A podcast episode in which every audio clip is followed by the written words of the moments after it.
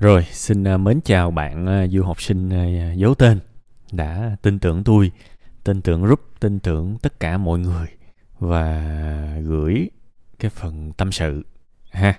Đầu tiên thì cho phép tôi có cái sự chia sẻ đồng cảm với bạn ha. Và tôi nghĩ là mọi người trong group cũng sẽ dễ dàng đồng cảm với những tâm sự như thế này. Có có rất nhiều những bạn xem xem tuổi của bạn đã tâm sự về những cái vấn đề tương tự ha cho phép tụi tôi đồng cảm chia sẻ với bạn ha. À, bạn dùng cái chữ cuối bài là hữu duyên thì ok bữa nay là hữu duyên rồi đó và tôi cũng hữu duyên rất là kỹ lưỡng. Tôi cũng đọc khá kỹ và tôi cũng uh, sẽ có vài cái uh, lời nói của của cá nhân tôi về cái câu chuyện của bạn. Mong là sẽ cho bạn những cái sự tham khảo ha. Cái cái điều đầu tiên á nếu mà bạn đọc nhiều là tâm sự buồn vui thì bạn sẽ thấy là bạn đang có cái mà rất nhiều người ước mơ. Tôi đã đọc uh, từng đọc một cái phần tâm sự của một bạn uh, còn phải đang đấu tranh với gia đình để xin phép đi du học kia kìa đúng không? Là bạn là hơn bạn đó hai bậc. Rồi có thêm một bạn nữa là đã lo liệu xong gia đình rồi nhưng mà bây giờ lại sợ cái cái cái khoản là không đủ năng lực để đi.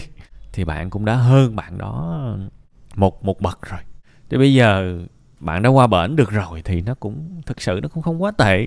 Thật luôn, nhìn đâu cũng thấy vẻ vang bây giờ, nói thật, chúng ta, ai cũng có cái khuynh hướng à, tiêu cực. Ai cũng có khuynh hướng chỉ toàn thấy cái thứ mình chưa có. Và quên quên mất, thậm chí là coi thường cái thứ mình đang có. Đương nhiên ở cái tuổi trẻ thì tôi cũng không hy vọng là các bạn có thể nhìn thấy nó thấu đáo, nhưng mà rảnh rảnh các bạn cũng nên suy nghĩ chút xíu chúng ta không thể nào sống mãi như một con thiêu thân được. Bằng việc chúng ta đã đạt được cái gì đó, chúng ta quên quên sạch những gì mình đang có. Chúng ta quên là chúng ta đã từng trải qua những kỳ thi căng thẳng như thế nào. Chúng ta quên cái cảm giác hồi hộp khi mà lên máy bay. Chúng ta quên rất nhiều những điều mà hay ho mà mình đã trải qua. Để bây giờ mình chỉ nhìn thấy cái mình đang không có, những cái vất vả trước mắt. Thì như vậy tôi nghĩ là không nên. Đó là cái đầu tiên mà tôi suy nghĩ về tình huống của bạn. Còn cái câu chuyện á, tôi rất sợ những người mà thuộc một trong hai nhóm. Một là không biết mình thích gì, hai là nhìn cái gì cũng thích. Mà trong cái nhóm người á, một và hai, thì tôi tôi sợ cái ông thứ hai hơn. Thì cái ông đầu tiên á, không biết mình thích gì, ít ra ông ngồi chỗ. Ổng không có đi xuống vực. Còn cái ông mà nhìn cái gì cũng lao vào, cũng thấy mình cảm giác thích thích ông đó rất dễ cắm đầu xuống hố. Vì tôi thấy rất nhiều trường hợp cuộc đời cuối cùng hết lớn tuổi chút xíu, họ chỉ mơ ước là giá như tôi được ngồi im chỗ như hồi xưa. Thay vì tôi phải ở dưới cái vực sâu bởi vì tôi leo lên sao leo nổi tại vì cứ nhịn gì cũng thích nhịn gì cũng thấy mình hợp. Khi thì thích tiếng nhật, khi thì cảm thấy mình thích viết, khi thì thấy a, b thấy c. Tôi tôi, bạn ơi, bạn chưa xem kỹ cái bài của tôi. Chỗ này cho tôi nói thật. Khi mà bạn vẫn còn thấy thích một cái thứ khác, nghĩa là bạn bạn vẫn chưa hiểu tôi nói cái gì. Cho dù bạn có xem 10 lần con số bạn cho cao bao nhiêu thì rõ ràng bạn chưa hiểu đúng cái ý của tôi. Mà bản thân tôi cũng giống như là là thần giao cách cảm vậy các bạn, tôi nói thật. Khi mà tôi vừa làm xong cái bài là là động lực sai, cả đời sai là tôi có liền một cái suy nghĩ y như người bạn mà tâm sự trong bữa nay luôn á. Và tôi lập tức làm liền thêm một cái tập tri kỳ cảm xúc. À tôi làm liền một tập luôn các bạn. Các bạn còn nhớ tập nào không?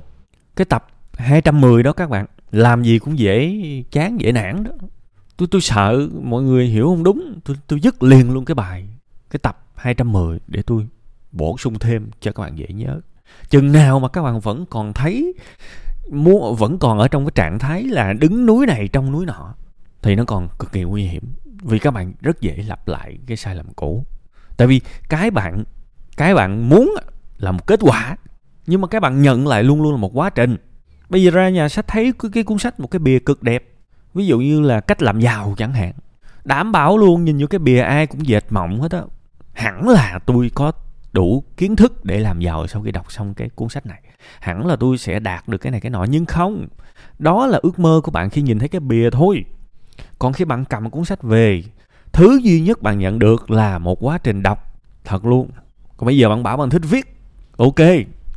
Cái trong đầu của bạn rất dễ nhìn thấy đó là bạn hình dung, bạn có thể viết rất nhiều thứ hay ho.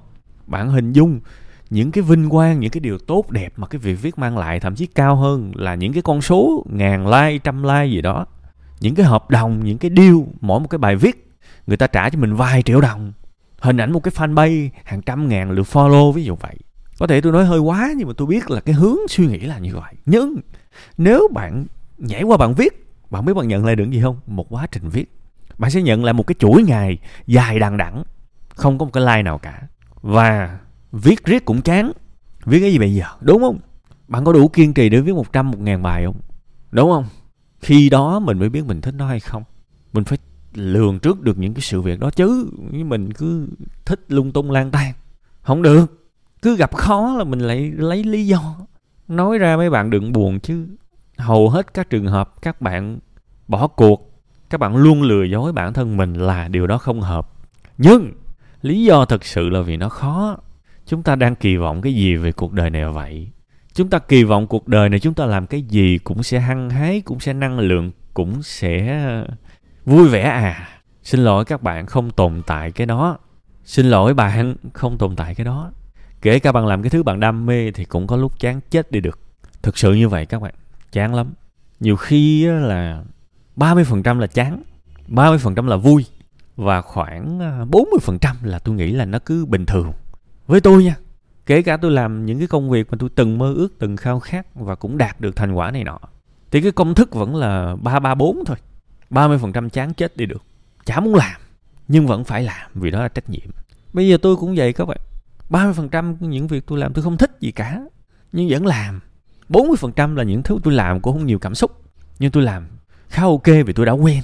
Và 30% là tôi rất vui. Có nghĩa là 30% là vui 70% là bình thường tới chán. Và phải chấp nhận cái, cái quy luật đó. Nếu bạn hên thì bạn được 50% vui.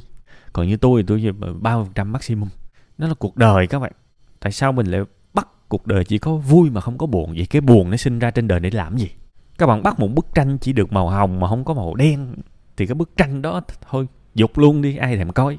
Các bạn muốn một món ăn mà chỉ có đường mà không cho bỏ muối thì ăn cái gì? Đúng không? Mình mình thấy chán mình phải thấy cái điều chán đó là bình thường chứ. Muốn bỏ cái gì đó thành công gì đó đi hãy bỏ.